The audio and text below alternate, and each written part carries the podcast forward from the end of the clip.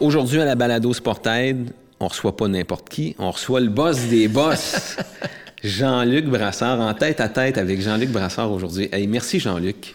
Merci, merci de l'invitation, Sylvain. Vraiment, là, c'est hyper apprécié pour nous que tu sois là parce que ça, les gens ne savent peut-être pas, puis les gens vont peut-être se questionner pourquoi Jean-Luc Brassard vient nous parler d'environnement sain euh, dans, le sport parce que, bon, on n'a jamais eu écho que tu avais vécu de mauvaises expériences. Moi, je le sais pourquoi tu as embrassé cette cause-là, mais je pense que d'entrée de jeu, ce serait le fun que tu nous dises pourquoi, pour, pour toi, maintenant, c'est important des environnements sportifs sains et sécuritaires. Moi, j'ai toujours vu le, sport comme un, moyen de, grandir en tant que personne, un moyen d'épanouissement personnel. C'est, quelque chose, c'est comme une école, c'est comme une vie en miniature, en, en, peu de temps. Et on apprend énormément, puis on se rend compte après, quand on tombe dans la vie de tous les jours, que ça se ressemble beaucoup. C'est des belles journées, des mauvaises journées, euh, des journées où on a beaucoup d'entrain, beaucoup de le, goût de s'améliorer, d'inventer, d'être créatif, d'autres journées où ça ne nous tente plus du tout. Euh, des grands succès qui nous font penser meilleur que tout le monde, puis des grands échecs euh, qui nous calent plus profond que tout le monde. On dirait que tout est exagéré dans le milieu sportif. Et de plus en plus, je constate, je le constatais un peu dans ma carrière sportive, mais je l'ai surtout constaté après, quand j'ai pris ma retraite de la compétition active, que le sport, on demande beaucoup aux athlètes. Et enfin, on demande presque aux athlètes plus qu'eux-mêmes. On leur demande d'être parfaits, on leur demande d'être des demi-dieux, on leur demande d'être sans faille, on les croit. Pourquoi c'est comme ça, tu penses? Je sais pas. Est-ce qu'au fil du temps, on a, on a, ça a toujours été, je sais pas moi, les, les dieux de l'Olympe, euh, des personnes supérieures, alors que c'est vraiment des simples mortels. Puis c'est ça qu'on oublie en quelque part. C'est des humains qui, qui s'essayent euh, dans des domaines. Surtout, ils s'essayent à des à des âges qu'ils ont la beauté de l'inexpérience pour foncer à tête baissée mais on leur demande des choses qui sont quasi impossibles. Mais comme ce sont des enfants, ils n'ont pas de repère. Ils ne savent pas où s'arrêter. Ils ne savent pas où est la limite, ce qu'on doit tolérer, ce qu'on, ne doit pas tolérer, où est la fameuse ligne rouge. Ils ne le savent pas. C'est comme des enfants qui sont des éponges, qui reçoivent, qui reçoivent, qui reçoivent, jusqu'au moment où soit qu'ils réussissent très jeunes, ce qui est un problème aussi, ce que les parents savent pas, mais réussir très jeune, trop jeune, c'est un problème. Là. On n'a que regarder n'importe quel vedette pop rock ou n'importe quelle vedette sportive qui devient trop acclamée, trop jeune, c'est malsain parce que c'est pas la vie normale d'être superstar à 16 ans, 17 ans, 20 ans. C'est anormal. Comme c'est anormal d'avoir trop d'argent à ces âges-là aussi. On tombe dans des mauvais moules, on pense que tout est permis, on pense que c'est une réalité. Et l'être humain a malheureusement cette faculté-là de s'habituer à tout. Alors, si vous faites 500 000 à 20 ans par année, ou plus, comme certains sportifs professionnels. Ben non, c'est normal, puis c'est pas normal que les gens fassent moins. Alors, le fait d'être consacré demi-dieu trop jeune, ça l'incite à beaucoup de choses qui sont euh, malsaines. Je sais pas pourquoi. On veut que oh, j'ai déjà entendu de la part d'un certain Sylvain Croteau une théorie que j'ai beaucoup aimée qui disait on veut tous que nos enfants soient des Nadia Comaneci, des, des, des, champions du monde à 13 ans, à 14 ans, alors que ça n'a aucun bon sens. Il faut, comme n'importe quel enfant, au-delà d'être des enfants prodiges, il faut qu'ils vivent une vie d'enfant parce qu'il y a beaucoup d'éducatifs qui se passent à ce moment-là. Il faut qu'ils apprennent les, les, la, la, défaite aussi, qui est aussi importante, sinon plus que la victoire. Mm -hmm. On ne se pose jamais de questions pourquoi on gagne une course. On se pose, on se pose des questions pourquoi on ne l'a pas gagné. Puis aussi, il faut les préparer à un jour, ça va arrêter. Puis moi, j'ai été un privilégié. Après une belle carrière, ça a fini à 30 ans, puis ça a été dur. Mais quand vous êtes largué à 16 ans parce que vous êtes trop petit, trop grand, trop mince, trop gros, peu importe, après vous êtes donné à corps et âme dans votre sport, puis vous êtes largué parce que vous ne l'avez pu pour une raison quelconque, c'est la chute. C'est la chute de l'avion sans parachute. Et ça, personne n'y pense parce qu'on fait, on ne porte qu'attention aux fameux gagnants. Mais, mais c'est quoi être un gagnant? C'est ça la grosse question, c'est quoi être un gagnant? On le voit, là, les gens Béliveau qui ont gagné 10 Coupes Stanley met ses bagues aux enchères. Tout le monde tombe sur le dos. Pourquoi? Mais c'est parce que l'objet comme tel, la Coupe Stanley, les bagues, les trophées, les victoires, tout ça, finalement, on se rend compte que c'est du tape à l'œil, mais c'est pas l'essentiel. Mm -hmm. Quand tu parles de, de, cette importance, de cette pression que les parents mettent sur leurs enfants, moi, ce que ça déclenche en moi, c'est un paquet de parents, oui, qui ont ces comportements-là avec leurs enfants dans le monde du sport, dans le monde de la culture, mais je pense, moi, je connais pas de parents qui lorsqu'ils voient arriver leur jeune garçon, leur jeune fille qui a eu un 10 sur 10 en mathématiques ou un 100 sur 100, s'attend qu'il va devenir un grand mathématicien. Pourquoi dans le sport puis la culture, on a ce réflexe de vouloir pousser nos jeunes, de, déjà les voir à, un stade, à la Ligue nationale ou quoi que ce soit? Comme parents, on a un rôle important à jouer. Puis toi, ben, c'est quelque chose qui doit certainement te, te toucher encore plus parce que depuis quelques années, tu es papa, tu as deux jeunes enfants le rôle du parent dans tout ça. Puis on veut pas faire de généralité quand on dit ça, là, mais comment un parent devrait mieux se comporter euh, avec son enfant sportif ou qu'il soit dans la culture? Bonne question. Évidemment, moi, je suis papa récent. Alors, euh, j'ai pas vécu, disons, un cheminement sportif ou artistique de mes enfants. Mais quand je regarde les autres, euh, même de mes anciens coéquipiers, certains de mes coéquipiers m'ont dit qu'ils sentaient énormément de pression de leurs parents, un peu comme si euh, ils devaient absolument avoir des résultats pour être, pour être quelqu'un. Et puis on se demande des fois si, en quelque part, les parents veulent pas être valorisés aussi, parce qu'on voit chez certains athlètes olympiques que les caméras vont se tourner régulièrement, vont braquer sur les parents dans l'assistance qui écoutent leurs jeunes, qui regardent leurs jeunes. On voit même des parents arborer des mhm. logos. De, Il y a des parents qui se valorisent dans la réussite de leurs ben, enfants. absolument, c'est un standing aussi mhm. pour les parents. C'est un standing de passer à la télévision. On est dans une société d'image.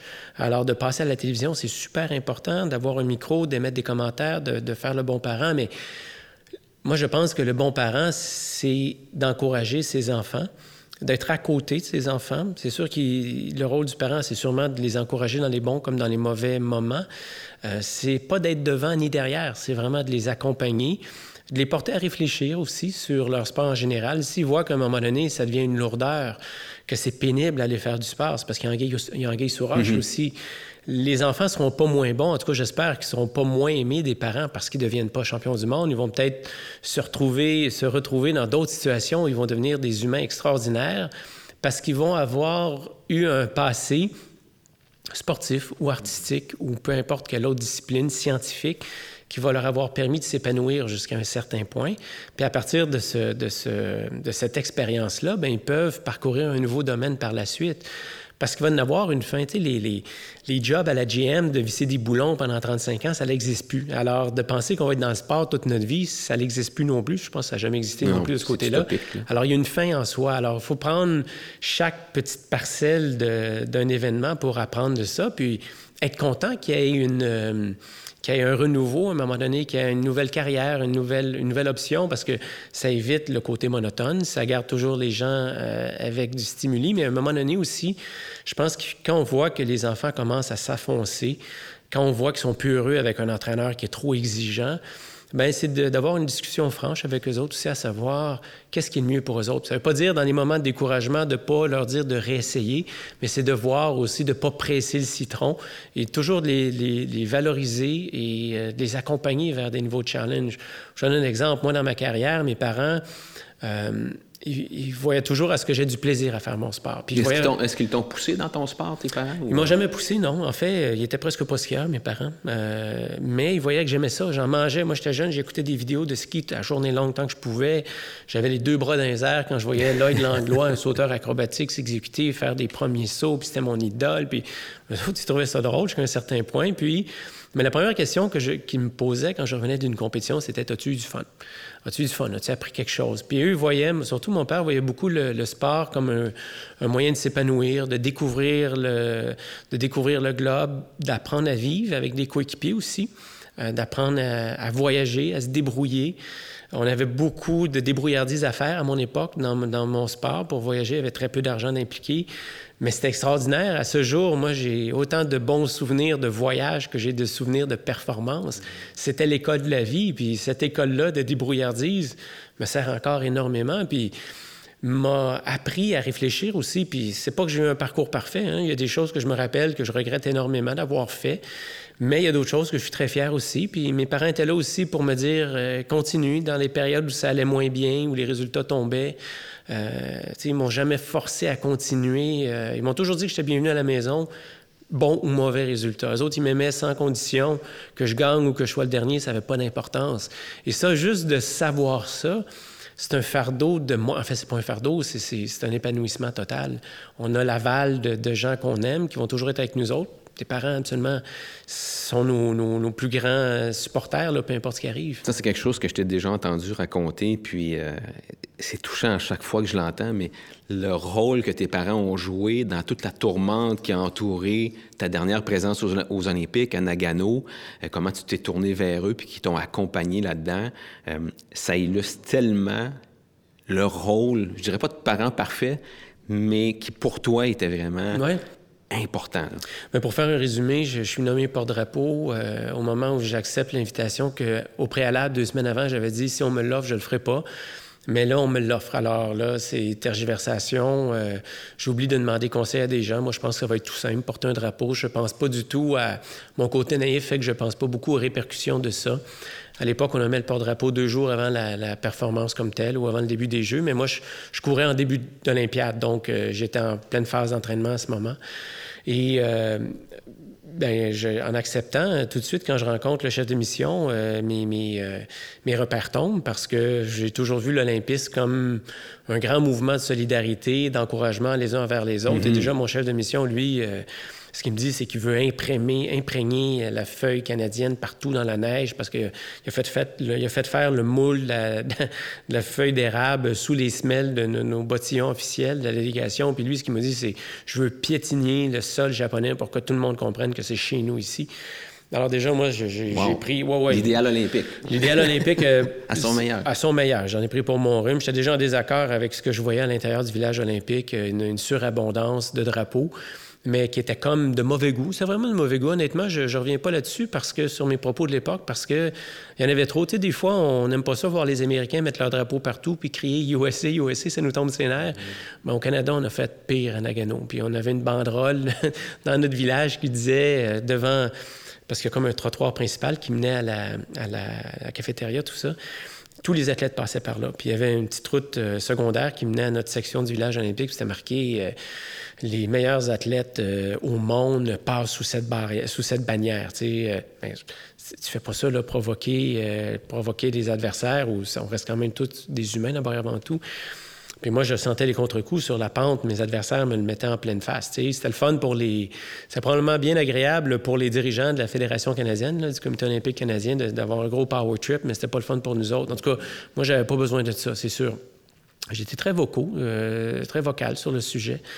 Et euh, à la cérémonie d'ouverture, voyant peut-être le mon manque de ferveur à être porte-drapeau comme si c'était une, illumination suprême, Bien, certains journalistes m'ont posé la question. Je leur ai répondu franchement que c'était un bel honneur d'être porte-drapeau, mais que c'était pas la fin du monde parce que j'avais une course à faire dans deux jours. Puis évidemment, ça l'a fait. Euh, ça l'a fait boule de neige parce que c'était pas dans l'esprit euh, trop trop. On voulait que je dise à quel point j'étais euh, béni, humain, extraordinaire, béatifié d'être porte-drapeau. Puis moi, je voulais pas passer par là.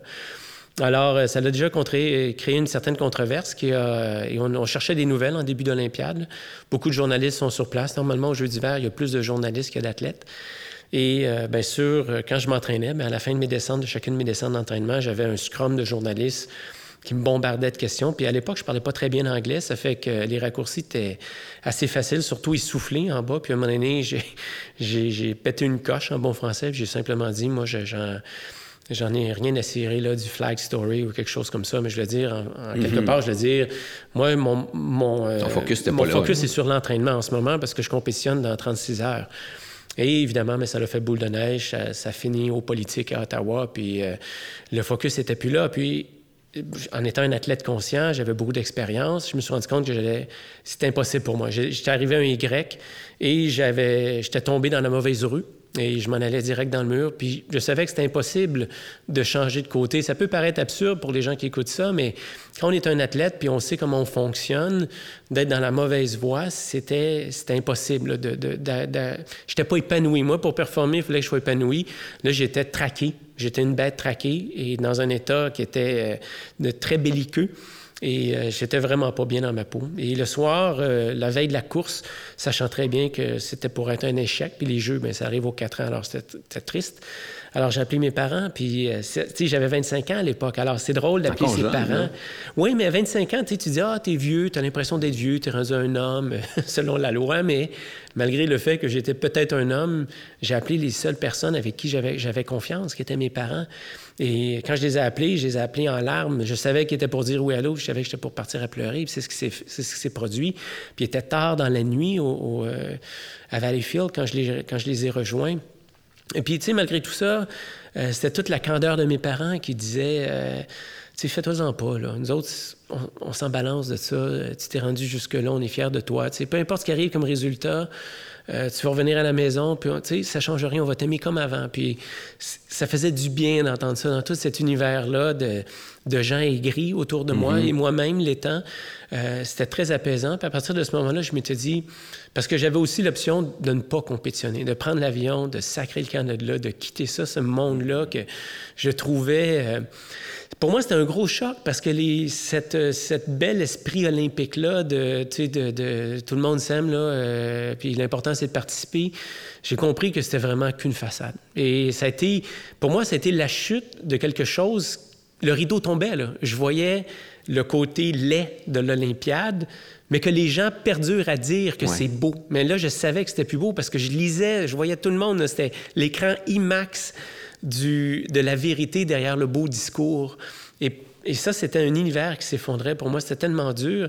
Mais alors, l'option de quitter existait, les jeux, mais j'ai décidé de rester puis de faire la course pour le fun, juste essayer de retrouver un plaisir de skier.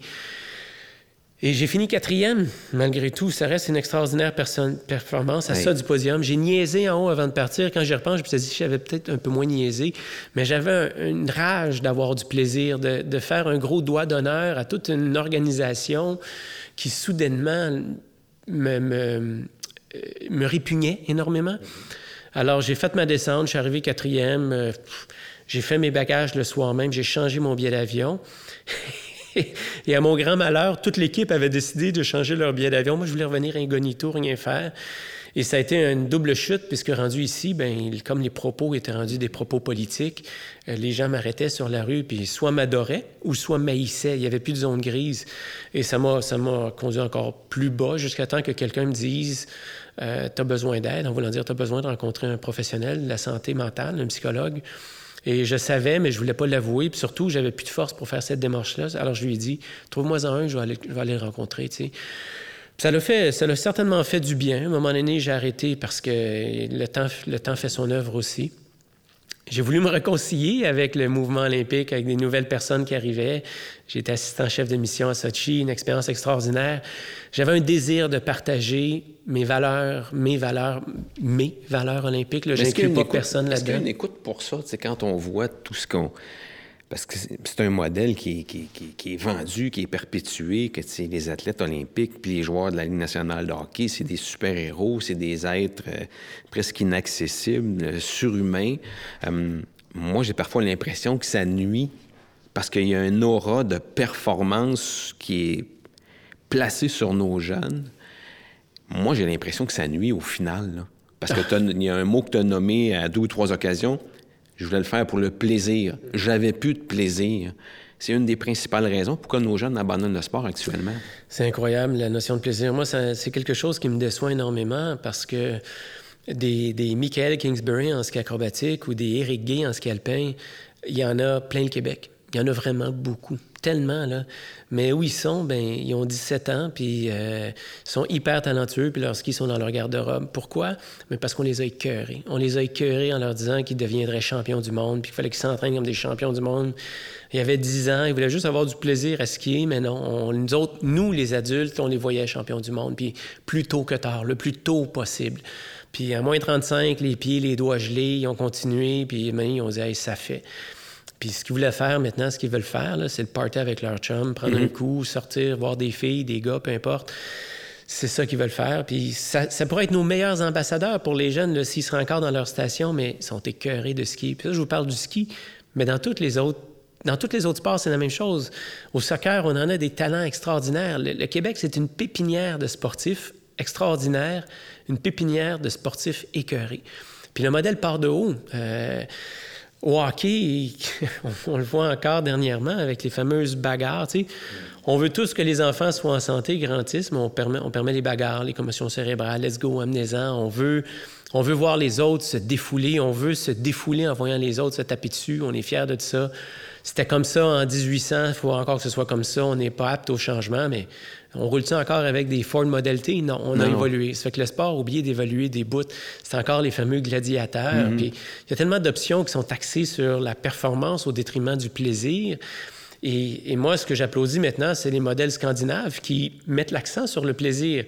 En Norvège, avant l'âge de 13 ans, il n'y a aucun chrono, aucune performance, euh, aucun pointage qui est pris en considération avant l'âge de 13 ans, parce qu'eux, ils voient le sport comme une façon de une, façon d'apprendre la vie. Euh, de, développer des développement humains social, qui font du sport. Tout simplement. Puis après, il ne faut pas douter. C'est ça qu'on ne comprend pas dans notre société supposément évoluée, là, remplie de savoir. C'est qu'à partir de 14 ans, moi, ça s'est passé à cet âge-là aussi. À partir de 14 ah ans, quand j'ai décidé que je voulais gagner, c'est moi qui ai décidé que je voulais gagner. C'était pas mon père, mon entraîneur ou le chien du voisin, là. C'était moi qui ai décidé. Et à partir de ce temps-là, il n'y a plus rien qui nous arrête. Pierre Harvey, son père, sa mère, ses deux sœurs ont fait les championnats du Québec en ski de fond. Lui, il les a jamais faites. Mais à 14 ans, il a décidé qu'il viendrait champion de ski de fond. Jamais personne qui l'a arrêté. Il s'est élevé au rang de meilleur fondeur au monde. Et ça, c'est extraordinaire. Alors, en tant que parent, lâchez-les vos enfants à mm-hmm. l'âge de 14 ans. Laissez-les s'amuser. Ce sont des enfants. Tu sais, on tripe avec des petits chiens, des petits chats, les, les faire s'amuser avec des bouchons là, de vin vide. Là. Mais c'est la même chose avec les enfants. Ils ont besoin d'être des enfants. Ils vont avoir le reste de leur vie pour être adultes. Là, mais en attendant, si vous, si vous voulez leur faire un cadeau de vie, laissez-leur faire ce cadeau de vie-là. Puis qu'ils soient champions du monde à 27 ans plutôt qu'à 15 ans, ça ne change rien. Ça va même mieux les outiller pour la suite des choses. Puis faut être en mesure de, mieux de l'accepter, de le représenter, ce titre-là. Puis, je suis convaincu qu'il y a des gens qui entendent ça, puis qu'il y en a. Là. Je le sais, je, vois, je vois des visages. Là.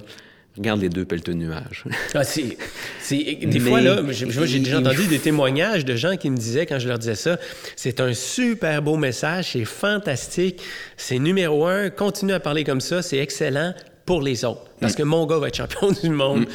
Mais c'est ça, à un moment donné, les parents, le décrocher, là, vous, vous pouvez pas vos rêves de jeunesse sont pas nécessairement les rêves de vos enfants. Puis à l'époque, euh, tu sais, ça peut tourner au cauchemar. Combien on en voit des, mm-hmm. Comment on envoie des, des, jeunes champions euh, sportifs euh, adulés qui sont, sont finalement, c'est des junkies à la planche. Là. Ils ne mm-hmm. disent pas parce qu'ils savent que c'est pas acceptable. Ils doivent, doivent d'être parfaits. Puis on se dit, ah, ben, tu sais, les vedettes rock. Mm-hmm. Les vedettes rock consacrés demi-dieu, c'est tout vous permettez le mot, c'est tout défoqué. On peut pas se le cacher. Là. À un moment donné, c'est pas normal, Justin Bieber, là, multimillionnaire, peu importe son âge qui est rendu, mais il a traversé sa passe difficile dans sa vie. Pourquoi? Bien, être adulé à 15 ans, c'est anormal. Avoir une Lamborghini dans son garage au permis de conduire, c'est anormal dans notre vie. Tant mieux, ça, ça, nous, ça crée que des envieux, mais c'est anormal, puis il y a des répercussions mental à tout ça. Mais c'est encore plus important de te l'entendre dire parce que toi, tu l'as vécu. Là. Ben oui. Je disais, t'étais pas à l'adolescence, mais je disais, t'entrais dans l'âge adulte, puis Jean-Luc Brassard, ta face, était partout. Tout le monde te connaissait, puis toutes les mamans auraient voulu t'avoir comme fils ou comme gendre. Euh, c'est, un passage qui est difficile. Comment ça a été, ça, pour toi? Hyper dur. Tu sais, les gens me voient pas de même, mais ça a été hyper compliqué. Euh, heureusement, j'avais des bons amis, mais ce qui arrive, c'est que quand on devient connu, il n'y a plus de place pour nos bons amis, nos vieux amis. Il y a les amis du moment, ceux qui veulent passer à la télévision à côté de nous autres, ceux qui veulent voir les, les wannabes, ceux qui mm. veulent être à la télévision, puis c'est eux qui prennent toute la place. Puis ils ne te lâchent pas. Tu vas quelque part, ils sont alentour de toi, puis écoute, à l'époque, euh, les bars étaient encore populaires. Tu vas dans un bar, tu fais jamais le line-up, tu rentres en dedans. tu payes rien. Tu payes rien. Quelqu'un te paye quelque chose euh, tout le temps, puis tu as toujours des belles filles alentour de toi. C'est grisant, là, comme feeling. je peux pas, je peux pas, je peux pas en dire l'inverse. C'est fascinant. Tout le monde rêverait à ça. C'est d'une facilité époustouflante. Puis moi, j'étais habile avec les médias, ça fait que je ne laissais pas trop paraître, mais je donnais le. Je, connaissais un peu les médias, je leur livrais ce qu'ils voulaient entendre. Puis ils étaient contents, je savais comment bien me mettre en valeur, mais moi, je suis convaincu que j'ai décollé à un moment donné. Là, je suis peu à terre. Là, puis tu as 20 ans. Tu sais, quand on a 20 ans, on pense qu'on connaît la vérité sur Terre. Puis quand tu es connu, tu penses que la connais pas mal plus que tout le monde. Puis donner des conseils à tout le monde. Euh, tu, tu comprends pas que les gens soient pas en forme. Tu comprends pas que les gens soient malheureux. Tu comprends pas que, que les gens n'aient pas d'argent. Puis des fois, ils arrivent pas parce que toi, tu as des commanditaires. c'est facile. Puis tu signes des gros contrats. Puis tu es content. Tu sais, ça fait mais euh, à un moment donné, à un moment donné, ça arrête. Puis moi, j'avais un avantage, c'est que mon père me disait tout le temps construis-toi en tant que personne. Parce que si tu te construis en tant que personnalité, quand la personnalité va tomber, tu n'auras plus rien. Puis euh, j'avais cette base-là. Puis malgré tout, tu sais, j'ai flirté avec le, le moi, moi, moi, puis je sais, puis vous savez pas. Tu sais, c'est moi qui connais la vérité sur Terre. Y a-t-il un moment charnière où là, tu as fait je ne vais pas là, je ne vais pas plus loin là-dedans. Là. C'est. Euh, on veut pas se l'avouer. On veut pas se l'avouer. On veut pas décrocher ce monde-là. C'est le fun, c'est un monde qui est rose. Euh, mais ça se fait à petit feu à un moment donné. Parce que la, beauté du sport, en quelque part, c'est qu'il y a une fin. Le corps peut, peut plus suivre à 30 ans la même chose. Puis le corps peut peut-être suivre, mais à un moment donné, l'esprit ne suit plus. On n'a plus le goût. Euh, une fois qu'on s'est habitué, tu sais, quand tu arrives sur les Coupes du Monde, c'est comme un accomplissement en soi, mais à un moment donné, les Coupes du Monde, c'est pas assez. C'est les Jeux olympiques ou les championnats du monde qui, nous drivent. Les Coupes du Monde, ça devient du quotidien. Et puis à un moment donné, ben, les Jeux olympiques, c'est plus assez, ou c'est à tous les quatre ans, c'est trop long, puis à un moment donné, on devient blasé. Puis quand l'esprit suit plus, mais on commence à prendre conscience qu'on peut se faire mal, que ce qu'on fait comme sport, ça devient plus naturel, ça devient mécanique. Quand c'est mécanique, on réussit plus à gagner parce qu'il n'y a plus la fluidité du mouvement qui fait la petite différence en bout de ligne. Puis à un moment donné, ben arrive le constat où on se dit, il y a une fin, ça va finir. Puis là, il y a tout ce qui vient avec dans notre société. Est-ce que je vais être encore reconnu? Je ne ferai plus partie du jet set mondial. Je peux me gagner ma vie, ça serait plus me promenant dans les plus beaux endroits au monde. Euh, je ne serai plus reconnu, je ne passerai plus dans le journal, ma face ne sera pas partout. Puis là, c'est, là, c'est dur. C'est dur. Puis quand je regarde les télé-réalités, je me dis, waouh, ce monde-là vive ce que moi j'ai vécu en 10 ans, d'autres ils vivent en trois semaines ou en six mois, peu importe le nom qu'ils sont séquestrés, parce que tout le monde veut faire une télé-réalité pour devenir la personnalité connue. Mais si le réalisateur décide que tu es le petit canard boiteux, puis que c'est toi la, bitch ou le pas fin, puis tu le sais pas parce que tu es séquestré, puis tu sors six mois après, puis tout le monde t'envoie promener dans la rue, allô psychologue, si tu finis là avec un VIP euh, directement en consultation, parce que tu vas là pour te faire connaître, puis tu sors de là, tout le monde taillit. Puis, ou bien non, euh, tu sors peut-être de là gagnant, mais il y, en a toujours qui t'aiment pas parce que tu es connu puis tu n'entends parler. Ça fait que c'est, je trouve que c'est une société d'image dans laquelle on vit, puis il n'y a plus de place pour, ou il y a très peu de place pour l'ordinaire, des gens qui s'accomplissent en faisant des choses ordinaires, mais qui deviennent des repères pour des nonos comme moi qui ont décollé à un moment donné puis qui ont besoin de ratterrir. Puis on a besoin d'être groundé par des gens qui, ont, qui vivent une vie normale avec les difficultés puis les challenges d'une vie normale. L'importance de, l'entourage, des amis. Dans ce temps-là, les bons amis là, Les amis reviennent. ça, c'est un bonheur de, l'humanité. C'est que quand l'image, euh, quand l'image euh, connue s'en va, ben tout d'un coup, les, les, les, les, faux amis s'en vont aussi. Ils n'ont plus d'intérêt à être à côté de toi puis à être vraiment des, des bébites suceuses de sang. Puis les autres aussi s'en vont, heureusement. Puis là, soudainement, il y a les, amis de longue date qui reviennent. Puis les autres, ça n'a pas changé. C'est ça qui est drôle. On dirait qu'il y a juste eu un espace-temps, un moment d'arrêt, puis ils reviennent. Puis waouh! Là, on retrouve le fondamental. Moi, je, je me retrouve à faire des voyages de ski avec mes amis avec qui j'ai appris à skier quand j'étais jeune, quand on rêvait de, de grandes montagnes. On rêvait pas d'être les meilleurs au monde, on rêvait de partir en voyage, d'aller voir les grandes montagnes. Maintenant, bon, on a des situations dans notre vie qui nous permettent de faire des sous, puis de faire des voyages de ski dans des grandes montagnes, puis c'est juste simple, sain, agréable. C'est pas des voyages luxueux, c'est du gros basic, mais l'accent, justement, n'est pas mis sur le, le, 4 étoiles ou 5 étoiles. L'accent est simplement mis sur le bon temps. Le bon temps entre amis, les petits bonheurs tout simples. Puis peut-être qu'un des avantages de ma vie, c'est que je me suis rendu compte à un moment donné que le bonheur était bien simple. Puis que les hôtels 4 étoiles dans ma vie que j'ai eus, on était bien contents parce qu'on se sentait bien prestigieux, mais c'était, c'est des souvenirs qui sont oubliés, les hôtels 4 étoiles. Par contre, je me rappelle encore des hôtels miteux où, on passait nos soirées à bitcher contre notre fédération qui nous parquait dans des affaires, des espèces de cages à poules. Puis là, on était donc pas content contre notre fédération, mais c'est les souvenirs que je me rappelle. Puis c'était, quand j'y repense, je disais, on est dommage chanceux. Jamais notre équipe a été aussi proche, aussi soudée que quand on était dans des endroits poches où on était vraiment solidaires. On était solidaires dans la négation, on bitchait tout le monde, mais on faisait des jeux de société en bout de ligne, on s'amusait, on se trouvait des challenges, on trouvait quelque chose à faire. C'est ça que je me rappelle. J'ai oublié le, le fla-fla poche, mais je me rappelle du bon temps dans des endroits qui étaient finalement, on aurait cru au début qu'ils étaient ordinaires, mais qu'ils étaient extraordinaires finalement au final. C'est ça qu'on se rappelle. Tu sais, dans une carrière, moi j'ai oublié des résultats. Puis j'en ai gagné des Coupes du Monde. Puis quand je les ai gagnées, je pensais que c'était la, plus belle affaire au monde. Puis que je pour avoir une statue à côté de celle du frère André. Puis ça aurait été fantastique. Mais j'ai oublié ça. Quand on voit les, grands sportifs se départir de leur, euh, de leurs souvenirs, de leur bague de Coupe Stanley, de leur patente, quand on en voit que leur trophée traîne dans, remise en arrière, on comprend pas. moi, quand j'étais jeune, je comprenais pas. À un moment donné, il y avait un, de mes idoles qui avait mis en vente ses vêtements de ski.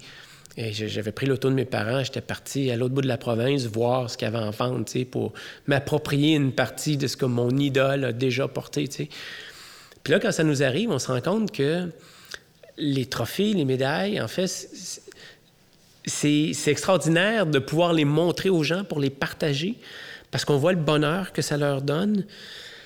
Mais pour moi, il y a comme un petit sentiment de culpabilité, parce que les gens me voient comme quelqu'un à cause de ça, mais moi, c'est pas, pas la médaille comme telle. C'était cool, la médaille. Puis l'hymne national, c'était cool, mais pour l'avoir vécu quand j'ai gagné les Jeux, ce qui était cool, ce qui était vraiment le moment olympique pour moi, c'est quand j'ai passé la ligne d'arrivée. Puis c'était magique parce que ça a été dur. Ça a été vraiment dur. Moi, je voulais pas la faire. J'étais le dernier, j'étais qualifié numéro un, j'étais le dernier à partir. Puis c'est pas parce que je n'ai pas fait des Coupes du Monde, mais cette fois-là, j'ai voulu abandonner parce que je n'étais pas capable de gérer la pression. Et euh, puis là, ben, tu es un gars. Tu peux pas. es un gars, puis tu es aux Olympiques. Tu peux pas ne pas être un chevalier, là. Puis tu peux pas être un Transformer, là. Euh, puis le Transformer échoué, là. Ça fait que là, ça te prend une défaite. Puis là, le stress était beaucoup trop fort, tout ça, ta, ta, ta. Alors moi, j'ai décidé de, de faire semblant que je me suis blessé avant ma descente finale, même si j'étais le dernier à partir une blessure qui m'empêchait de faire ma descente finale. Puis je vivais bien avec ça. Je me disais, c'est fini. Je veux plus sentir ce stress-là qui me, me, coule, qui me cale, qui me fait sentir mal comme jamais je me suis senti mal dans ma vie. Tu sais, quand ils disent avoir mal au ventre, avoir des coups de poing dans le ventre, là, c'est épouvantable comment ça fait mal, le stress. On est loin du calme olympien. Bon, le calme olympien, ça, c'est de la bouillie pour les journalistes là, qui n'ont rien à dire, mais ça n'existe pas. Ça, c'est une affaire qui n'existe pas. Ils sont tous nerveux. J'ai demandé aux autres Olympiens, toi, toi, toi, t'es, le calme olympique. tout le monde, tous les Olympiens m'ont dit, c'est n'importe quoi. Oui, mais vous êtes calme. On est on bouge pas parce qu'on est pétrifié de peur quand on est à veille de partir. On essaie de contrôler, mais c'est épouvantable ce qui nous passe par la tête. Puis moi, j'étais au point où c'était insupportable. J'ai décidé d'abandonner, de ne pas faire la course. J'avais mal j'avais pas mal, mais là, je fais une blessure pour avoir une excuse facile. Puis mon plan, c'était de descendre dans le bois avec mes skis, aller au village, faire mes bagages vite, prendre l'avion, retourner chez nous, puis aller enseigner le ski, vivre dans le bois, dans mon chalet, puis ça finit là. Puis je vivais bien avec ça, c'était ma décision. Mais il fallait quand même que je le dise à mon entraîneur là, que je partais, pas qu'il me. Ben, politesse de base, ça fait dix ans qu'on travaille ensemble.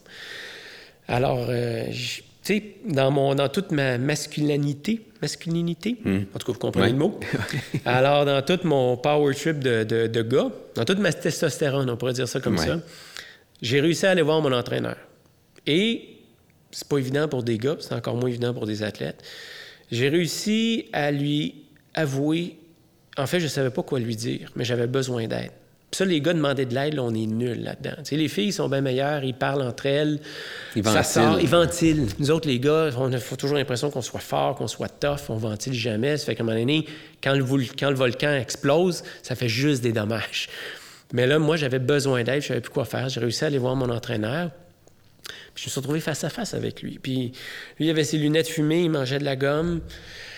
Puis il voyait qu'il y avait quelque chose qui marchait pas, puis je savais pas quoi lui dire. Puis ce que la seule chose que j'ai réussi à lui dire, c'est, je lui ai dit, il s'appelle Peter, je lui ai dit, Pete, ce coup-là, j'ai peur.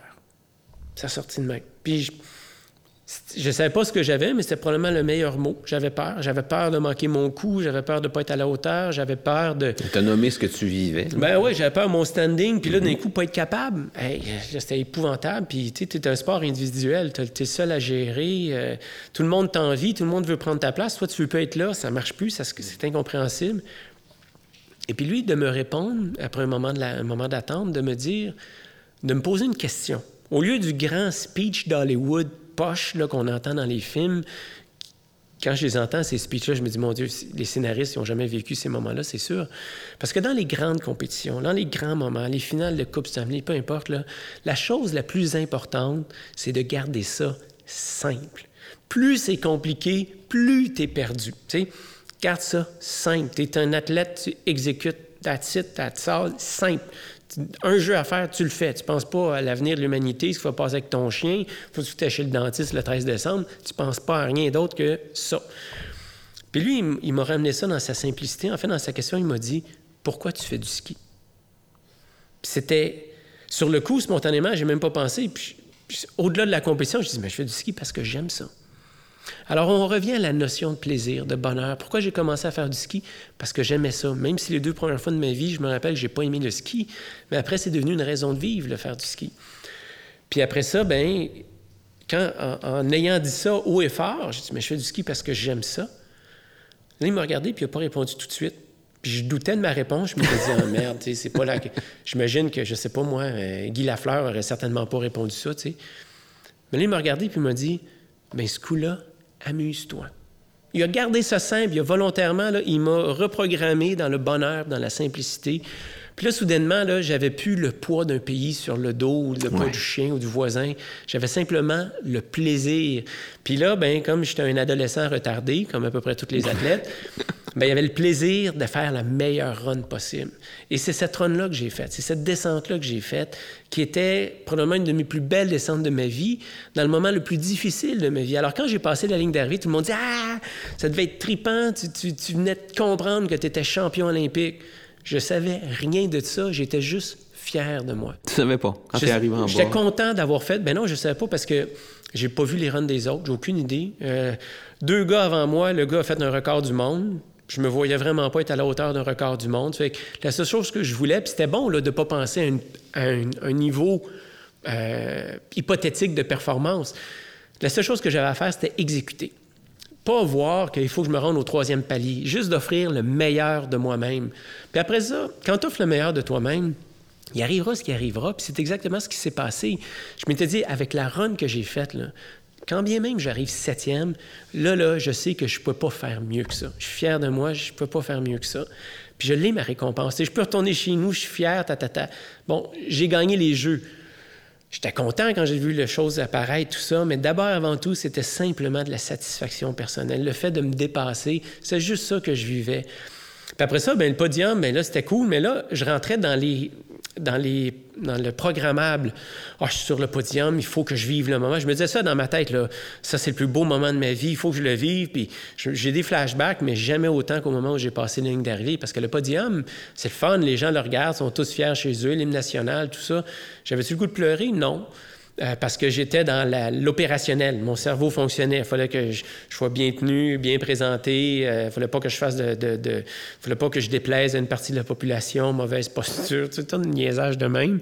Mais en bas, j'étais juste moi-même. Puis c'est là que j'étais bien. J'étais bien sur une pente de ski.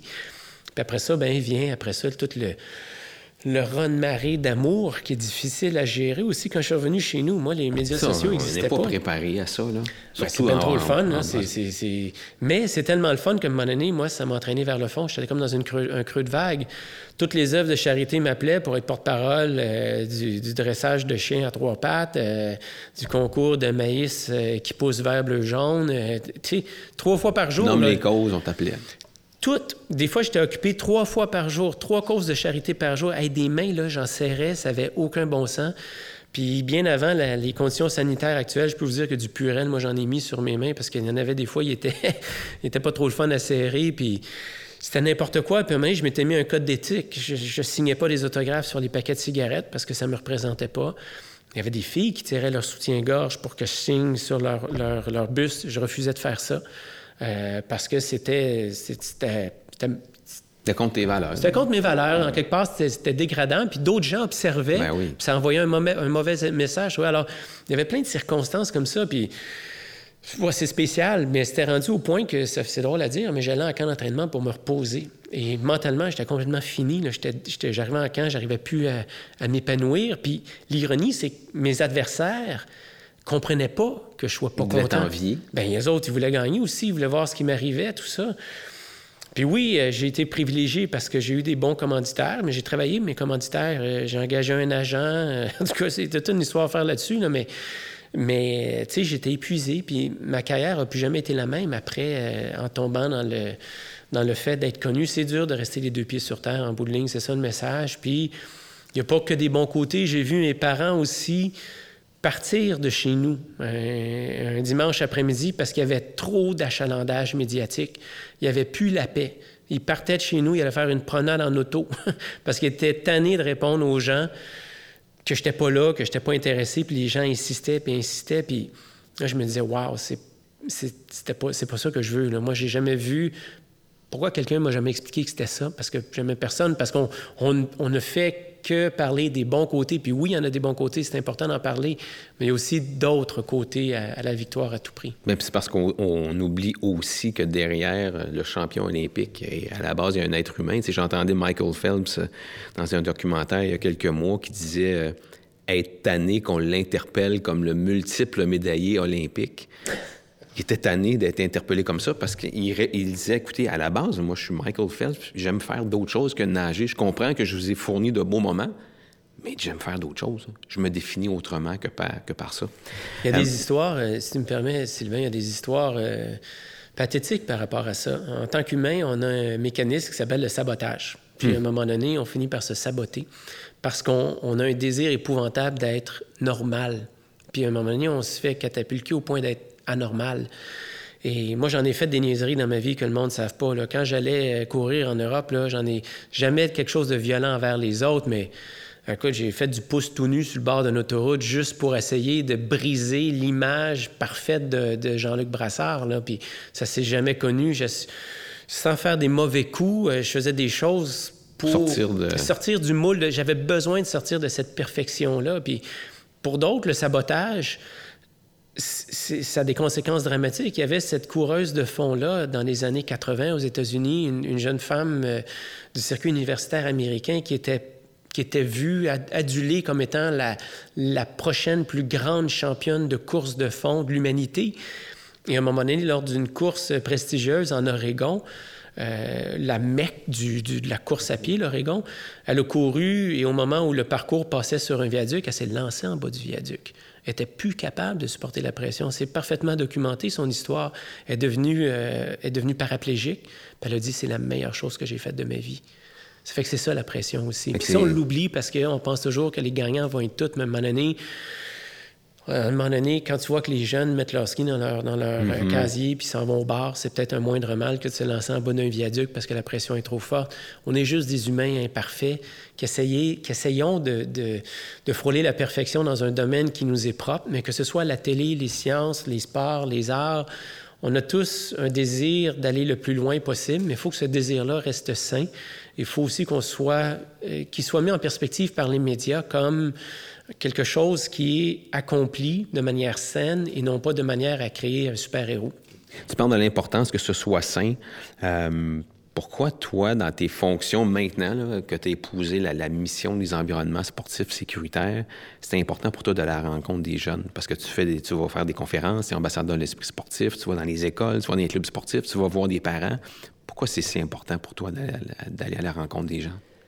Quand j'étais à l'école primaire, j'aurais vraiment, j'ai ce souvenir-là que j'aurais aimé que quelqu'un nous visite. N'importe qui, là. Un pompier, un ambulancier, un professeur. Ben, un professeur, on avait, mais un astronaute, n'importe qui, là. Quelqu'un qui, euh, qui a un message à passer. Parce que c'est important. Quand on est jeune, on fait nos toffs, là, mais on, écoute quand même. Au-delà, on est en développement, on est en quête d'identité hein, quand on est adolescent. Puis, m- au-delà des apparences, on, on cherche toujours des repères euh, pour nous aider. Puis, quand tu comme un Olympien, là, une espèce de, de- de- de- d'extraterrestre, autrement dit, qui arrive puis qui te parle, ça a un impact sur les jeunes quand même. C'est quelqu'un de l'extérieur qui se donne la peine de se déplacer. Puis moi, le message que, que j'essaie de passer, c'est que c'est normal qu'il y ait des moments de découragement. Puis euh, c'est anormal euh, qu'on fasse des actes d'intimidation envers les autres parce que on a des modèles connus qui font leur, qui gagnent, qui font leur pain et le beurre avec des actes d'intimidation, ce qui devrait jamais être valorisé dans la société, mais on est rendu là dans notre société en quête d'identité. Dans ton sport, là, à l'époque où tu le, tu le pratiquais, est-ce que, étant donné que c'est un sport individuel, As-tu été confronté à ça, de l'intimidation? Ou... Euh? J'avais un de mes plus gros adversaires à l'époque, un étranger, qui lui était peut-être un intimidateur. Mais moi, je, je me voyais tellement pas comme un talentueux. Je me voyais comme quelqu'un qui était hyper impressionné de me retrouver sur le circuit de la Coupe du Monde. Donc, je me voyais vraiment pas être au même talent que les gens que je voyais. Alors, j'étais toujours euh, impressionné par ces idoles-là que maintenant je côtoyais. Et, ça m'a surpris dès le départ, à l'époque, dans mon sport. Tout était à faire. Hein?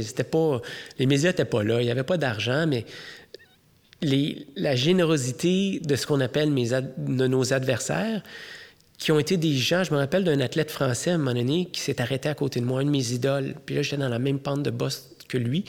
Et moi, je m'arrêtais toujours à mi-parcours pour parce que j'avais peur de leur nuire, j'avais peur d'être pas assez vite, ça fait que là, je voulais pas être dans leurs jambes puis me faire engueuler, ça fait que je m'arrêtais au milieu. puis là, je regardais passer, puis là, une fois que le parcours semblait relativement vide en entraînement, mais je repartais. Puis un jour, un moment donné, il y a ce gars-là qui me voit arrêter, qui arrête à côté de moi. Et là, là, je, fondais. Et je me disais, ça y est. Ton idole, là. Je vais me faire engueuler comme ça se peut pas. Puis il m'a regardé, il m'a dit, pourquoi tu t'arrêtes tout le temps? Puis là, je me suis dit, oh non, j'étais dans ses jambes. Il dit, tu as un talent extraordinaire, tu es aussi bon que nous autres. Entraîne-toi pour devenir encore meilleur. Tu seras jamais dans nos jambes. C'est comme s'il avait lu dans mes pensées, puis il a continué. Et ça, ça venait de ce qu'on appelait un adversaire. J'ai appelé ma mère le soir pour lui dire Hey, tu sais-tu quoi? Le gars s'appelle Yuri Gill. J'ai dit Yuri Gill m'a dit que j'étais bon. là, là, pour moi, là, c'était l'illumination. Le frère André était rendu à côté de moi. Et à partir de ce moment-là, je me suis dit C'est ça que je veux faire, moi, avec. Je veux aider les autres. Puis des fois, ça, ça... j'avais un entraîneur américain, puis lui, il, ne comprenait pas ça. C'était un gars qui était ici du milieu du football. Alors, quand mes... je me rappelle d'un de mes adversaires, qui s'était brisé le genou dans la pente. Puis bon, le temps que les secours arrivent, moi, j'étais dans la pente un peu plus haut que lui. Alors, j'ai descendu, je me suis arrêté, puis je l'ai tenu, j'ai stabilisé sa blessure en attendant que les secours arrivent. Puis lui, il disait, pourquoi tu fais ça? Je dis, mais moi, c'est mon ami. Alors, ça m'en balance, que ce soit d'un autre, pays, c'est mon ami d'abord et avant tout, tu sais. Et on partageait même, à un moment donné, de l'information avec les adversaires. On s'échangeait. Je disais, hey, tel boss, fais attention. Moi, je trouve que telle ligne de pente vaut mieux. Puis, puis je me disais, eux autres, ils en feront ce qu'ils en veulent. Puis souvent, les gens disaient, mais pourquoi tu fais ça? sais, on est des adversaires. Moi, je leur disais, ouais, on est peut-être des adversaires, mais si toi, tu négocies bien cette partie-là de la pente, ben moi, je le vois, puis tu m'aides. Là, je vais faire la même affaire, puis ça va marcher. Ça fait j'avais compris en quelque part, sans trop savoir, que mes adversaires, c'était mes, meilleurs alliés finalement. C'était eux autres qui m'aidaient à devenir meilleur. Puis un de mes plus beaux souvenirs sportifs, c'est même si j'ai conjuré souvent d'avoir des adversaires qui me battaient tout le temps, mais maintenant je suis capable de dire que la meilleure chose qui me soit arrivée, c'est d'avoir eu des adversaires qui étaient aussi forts. Parce qu'ils m'ont, au-delà des victoires, ils m'en ont volé des victoires de par leur talent, volé. Ils m'en ont pris des victoires de par leur talent. Mais grâce à eux, j'ai réussi à devenir un skieur que j'aurais jamais pensé devenir dans ma vie parce qu'ils m'ont obligé à me dépasser. Ces gens-là m'ont poussé à devenir le skieur que je suis et que je suis encore. D'ailleurs, je suis moins bon, mais je suis quand même bon, tu sais. Puis la plus belle récompense de toute ma carrière, c'est bien sûr quelques belles performances lors de grands événements, mais c'est les amis que j'ai encore aujourd'hui. Les trophées, ça fait un temps, les médailles, ça fait un temps, mais les amis, ça, ça, reste. C'est ça qui est le fun.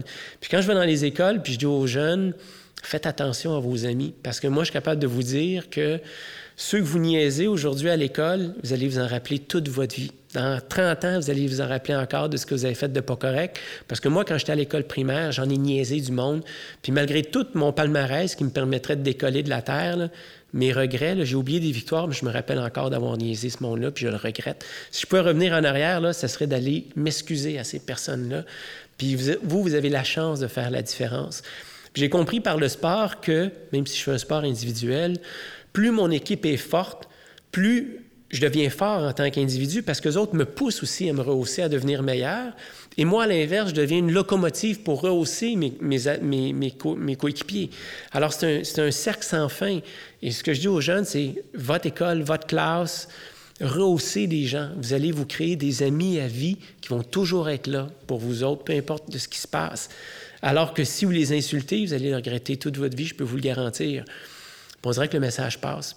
Pas parce que quelqu'un d'autre pourrait pas le dire, mais parce que malheureusement, heureusement, ces titres-là sportifs que j'ai me, comme, me donnent une espèce de préséance que peut-être peut être utile. Là, à ce moment-là, l'espèce de petite gloire, euh, pas poche, cacane, là, permet d'être utile pour d'autres membres de ce côté-là. L'ouverture que j'entends dans, dans, ça aussi, ça me permet de, de poser une question. J'aimerais ça t'entendre sur le débat qu'on entend depuis quelques semaines, quelques mois sur l'inclusion dans le sport. Puis là, dernièrement, il y a un joueur de hockey qui a fait euh, une sortie quant à son orientation sexuelle. Euh, toi, tu as connu, euh, on sait ce qui est arrivé aussi avec au Comité olympique canadien, bon, des, des, collègues féminines qui ont, qui ont vécu des choses. Il n'y a pas beaucoup de femmes impliquées dans le sport. Comment j'aimerais ça t'entendre ta vision là-dessus sur davantage d'inclusion. Bon, oui, les femmes, oui, les, les, athlètes de couleur aussi dans certains sports. Euh, les athlètes aussi dont la différence est liée à leur orientation sexuelle. J'aimerais ça t'entendre euh, là-dessus, Jean-Luc. Comment ça se fait que ça existe? Comment? Ça change quoi? Regardez, moi, j'ai deux orteils collés dans chacun de mes pieds. J'ai cinq ongles, j'ai quatre orteils. Est-ce que le monde maïs ou même plus pour ça? Absolument pas. Pourquoi il y a d'autres personnes qui sont euh, bannies, huées, qu'on les, les mette en disgrâce pour leur orientation sexuelle, pour leur, euh, pour leur couleur de peau, pour, pour leur sexe. Pourquoi?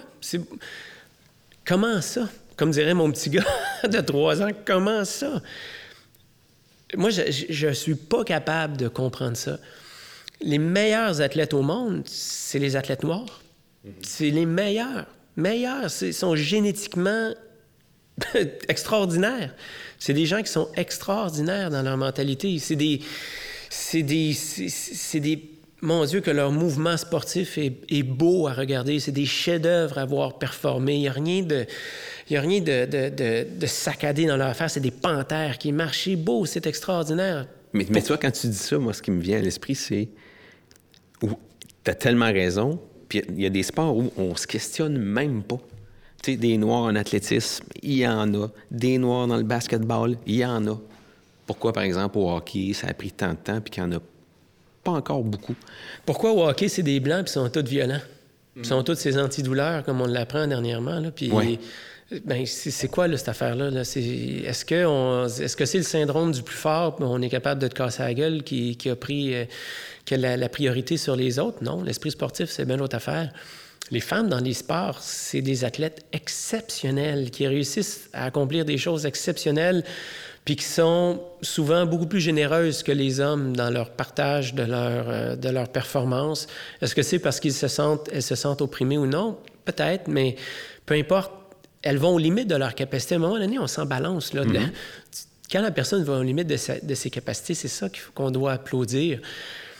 Moi, je, je je ne sais pas comment expliquer ça, mais je suis pour une égalité. Euh, si j'étais premier ministre, ça serait la première chose que je mettrais en place. Une égalité complète et totale avec, euh, avec, euh, avec des, des, des avec des conséquences si, vous ne respectez pas ça. Mais comment on peut arriver à, à favoriser ça? Puis là, on a nommé des sports classiques, là, mais en nage synchronisé, as-tu déjà vu une nageuse noire? On voit pas de nageurs synchronisés non plus? Non, effectivement. En patinage artistique, des, des, filles de couleur, ça a pris du temps. Oui. on en connaît deux au fil des ans qui ont eu de grandes carrières. Comment ça? On dirait que c'est des.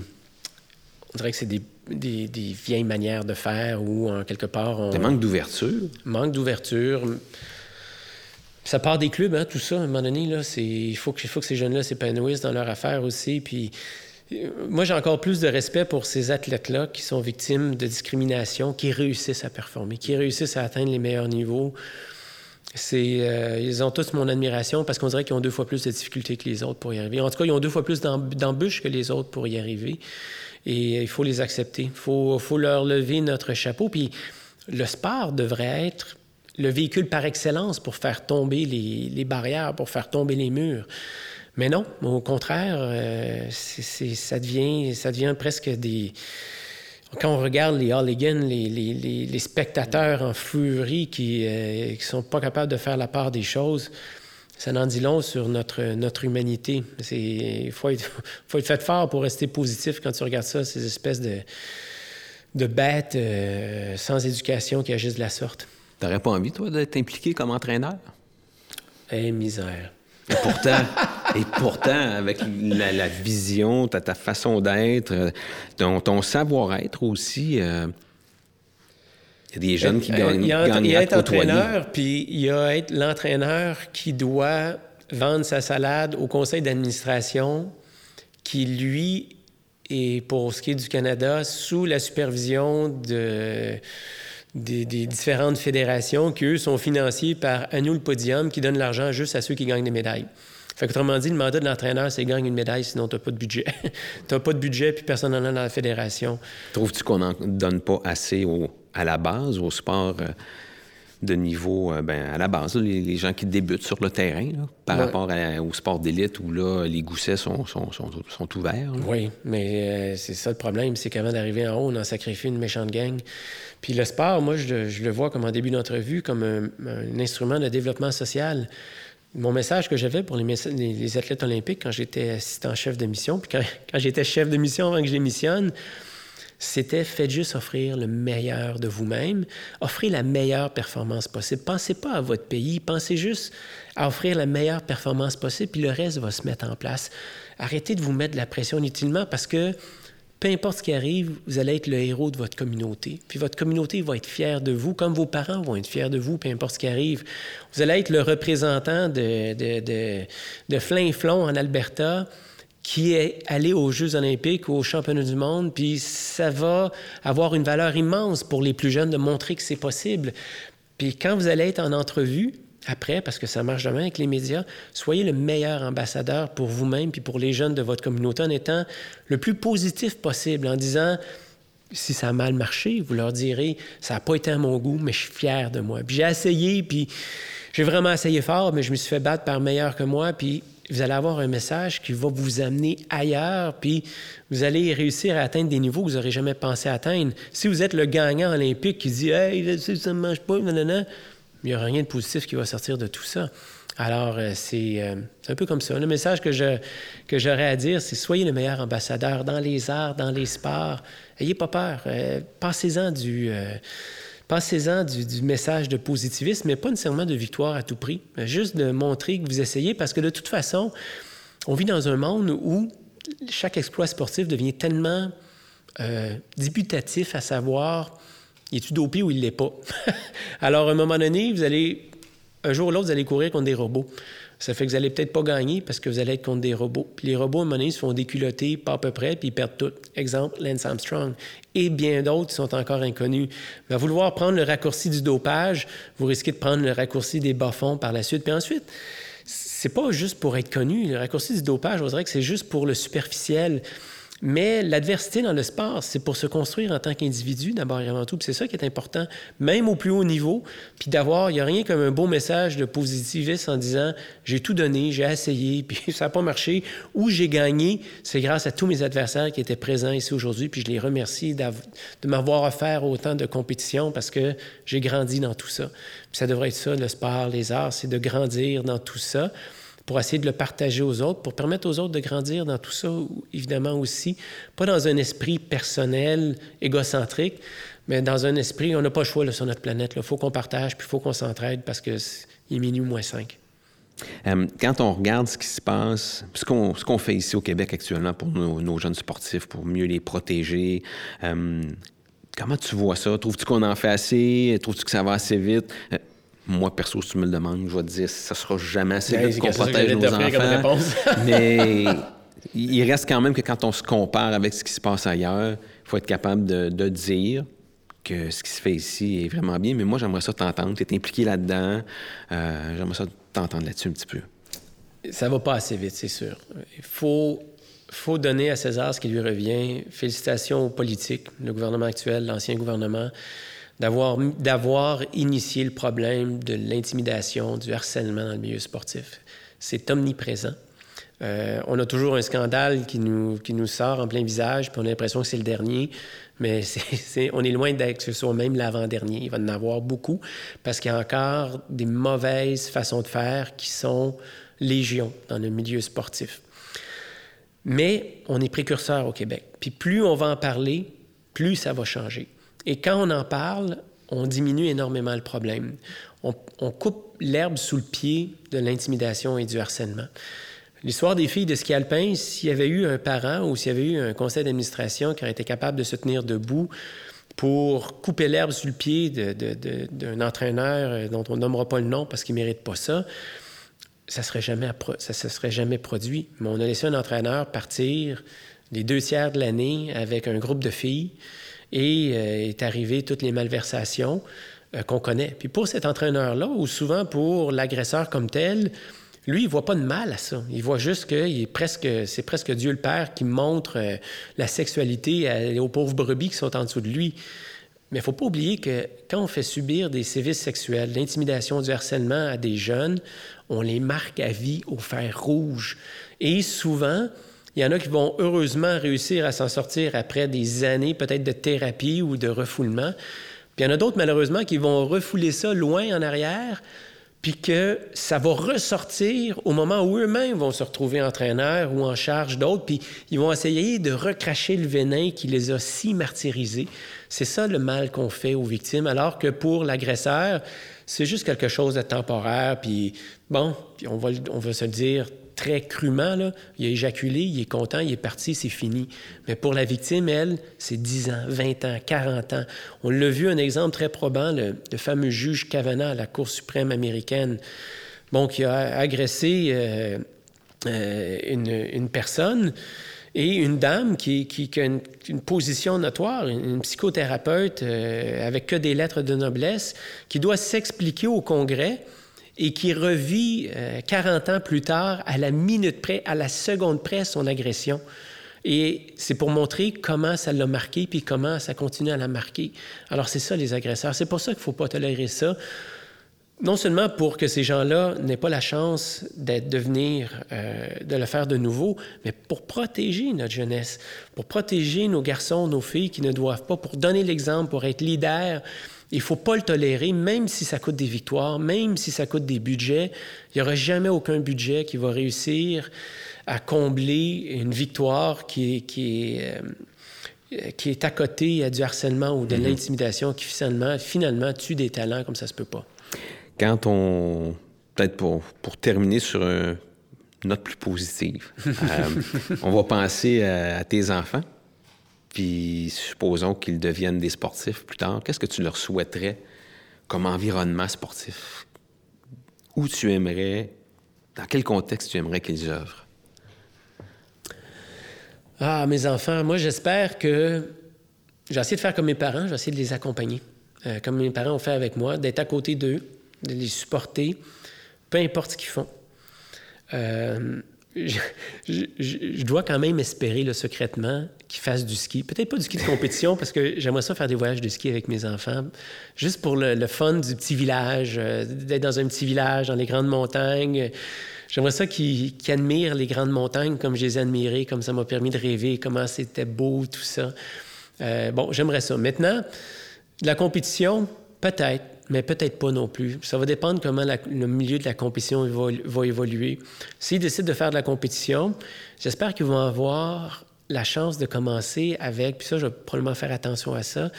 Moi, j'ai eu la chance d'avoir comme premier entraîneur au club du Mont-Gabriel un entraîneur extraordinaire qui m'a appris la chose la plus importante de ma vie, m'amuser à faire du ski. Et il, était, il mettait aux actes ce qu'il prônait et ce qu'il disait. Et on s'est amusé avec, dans mon club du Mont-Gabriel comme, comme aucun club serait permis de le faire. Et pourtant, jamais un club de ski au Canada a amené autant d'athlètes sur l'équipe nationale. De ma gang. Pourquoi? Parce qu'on s'amusait, puis on s'entraidait. On montait des balles de foin sur notre dos comme quand de Noël, en bas de ski dans la pente, puis on pelletait nos bosses. qui, qui, aurait idée de faire travailler les jeunes? Nous autres, c'est notre entraînement. Au lieu d'aller au gym, on pelletait des, des bosses, on, faisait des drills, on montait. On trouvait même que ça valait plus la peine, ils nous avaient convaincus que ça valait plus la peine de monter la pente à pied, une partie de la pente, que de faire le télésiège qui était plus long. Puis en plus, ça nous mettait en forme, puis on était conscient de ça. Alors, on montait à course, puis on s'entraînait, on montait, puis on descendait un à côté de l'autre, puis on s'entraînait tout le monde ensemble. On avait un esprit d'équipe, même si on faisait un sport individuel. Puis on l'a individuel, pardon, puis on l'a gardé toute notre carrière. On s'est retrouvé sur l'équipe nationale, puis on avait encore ce sentiment, puis on parlait encore de ce premier entraîneur-là. Et moi, à la fin de ma carrière, je l'ai réengagé, cet entraîneur-là, parce que je m'étais dit, je voyais la fin arriver. Puis je m'étais dit, je ne m'amuse plus à skier, puis j'aimerais que mon dernier tour de piste, j'ai du plaisir à le faire. Puis je me rappelle d'une de, de ses dernières suggestions, une journée de championnat du monde, qui était tombé un pied de neige. bon, euh, il y avait de la neige poudreuse à faire tout, de suite à côté de la pente de bosse. Il m'a dit Pourquoi tu ne vas pas en neige poudreuse? C'était comme Noël. Au lieu d'aller skier dans les bosses, il, m'a simplement dit il dit, Ça fait 15 ans que tu fais des bosses. Là. Tu sais comment faire des bosses? Cette pente-là n'est pas plus différente que les autres. Je suis allé faire de la poudreuse. J'étais super content. Alors, ce que je souhaite à mes enfants, c'est ça. C'est euh, peu importe ce qu'ils vont choisir, c'est de j'essaie de leur inculquer euh, des notions de plaisir. Euh, s'ils veulent devenir des scientifiques, ça va être du plaisir à faire la science. S'ils veulent devenir des... Leur mère est plutôt artistique, alors s'ils veulent devenir artistes, mais ça va être euh, de pas tomber dans les pièges du monde artistique aussi, de la célébrité qui est drôlement présente de ce côté-là aussi. Ça, je l'ai vécu un peu. Hein? Tout le monde sourit quand la caméra est sur eux autres, mais quand la caméra, quand la caméra s'en va, on, met la switch à bitch là, sur un travail d'un puis de l'autre.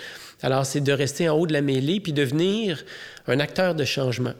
Euh, de ne pas tolérer l'intolérable, de dire aux gens, on va dire dans, l'exemple que je viens de dire, la caméra est off, tout le monde bitch, bon, mais de dire non, non, non, vous agissez de la même façon quand la caméra est off que quand la caméra est on.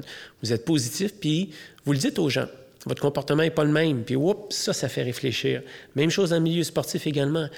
Combien de fois dans ma carrière j'ai bitché contre ma fédération, parfois contre mes coéquipiers, et maintenant je le regrette parce que je me dis, ça aurait tellement été ça aurait tellement été mieux si j'avais gardé mon temps puis mon énergie à avoir une attitude positive. J'aurais probablement gagné beaucoup plus de compétition et j'aurais surtout probablement profité plus des endroits extraordinaires que j'avais la chance euh, d'être à ces moments-là, les, plus belles montagnes du monde. J'aurais, je les aurais savourées à 100% Mais quelque chose que je suis fier, c'est que des fois, il faisait pas beau, des fois, il faisait froid, des fois, on skiait l'été, il faisait un degré, puis il pleuvait sur un glacier. Je peux vous dire que ça, c'est pas le fun. Il y a du brouillard, tu vois pas où tu vas je me rappelle toujours d'un coéquipier qui disait Je sais pas ce que je fais ici, c'est pas aujourd'hui que je vais m'améliorer. Mais quand tu dis ça tous les jours, bien, finalement, tu t'améliores jamais. Mais celui qui réussit à devenir le meilleur dans les pires conditions, il va devenir drôlement bon quand il va faire la journée où il va faire soleil. Puis ça va arriver une course où il va pleuvoir, où il va faire froid, où ça ne nous tentera pas d'être là. Mais il s'agit de changer notre attitude et de se dire il y a une course, il y a quelqu'un qui va la gagner aujourd'hui. Alors, c'est à moi de faire en sorte que ce soit moi qui offre la meilleure performance possible, quitte à aller moins vite, mais d'ajuster notre performance pour revenir en santé en faisant la meilleure performance possible. Puis après ça, on va être content, tout simplement content de soi. Alors, ben, je souhaite ça à mes enfants, mais je souhaite ça à tous les autres aussi. Moi, je, plus ses amis vont avoir une belle attitude, plus mes enfants vont, vont s'épanouir. Puis je souhaite en tant que parent d'avoir la force aussi de les peut-être euh, de corriger certains défauts d'attitude qu'ils vont acquérir en, cours de route. Puis peut-être d'avoir la force aussi de ne pas me laisser griser, peut-être par leur performance euh, peut-être meilleure que les autres. Puis de, de, faire comme mes parents. Mes parents, quand ils allaient assister à des courses, ils félicitaient tout le monde. Ils restaient en bas toute la journée. des fois, je me rappelle, un il y avait un, Australien qui avait pris le champ dans sa descente. Puis ma mère, le petit, Australien arrivait en bas, puis ma mère le félicitait, l'applaudissait. Bravo, bravo! Puis je disais, ouais, maman, c'est peut-être pas sais, peut-être pas super content. Arrange-toi pour voir qu'il pense que tu ris de lui. Elle dit, non, non, non. Lui, il vient d'Australie, il est loin de ses parents, sa mère est pas là, il mérite d'être encouragé. Alors j'espère, j'espère être capable de faire ça. Mais en tout cas, à t'écouter, on peut seulement envier tes enfants, Jean-Luc. Tu vas être un guide, un bon guide. Vraiment, merci, Jean-Luc. Ça a été une belle rencontre. Je suis vraiment très content qu'on t'ait reçu à Balado Sportaine. Eh bien, merci, Sylvain. Salut, Jean-Luc. merci. Merci.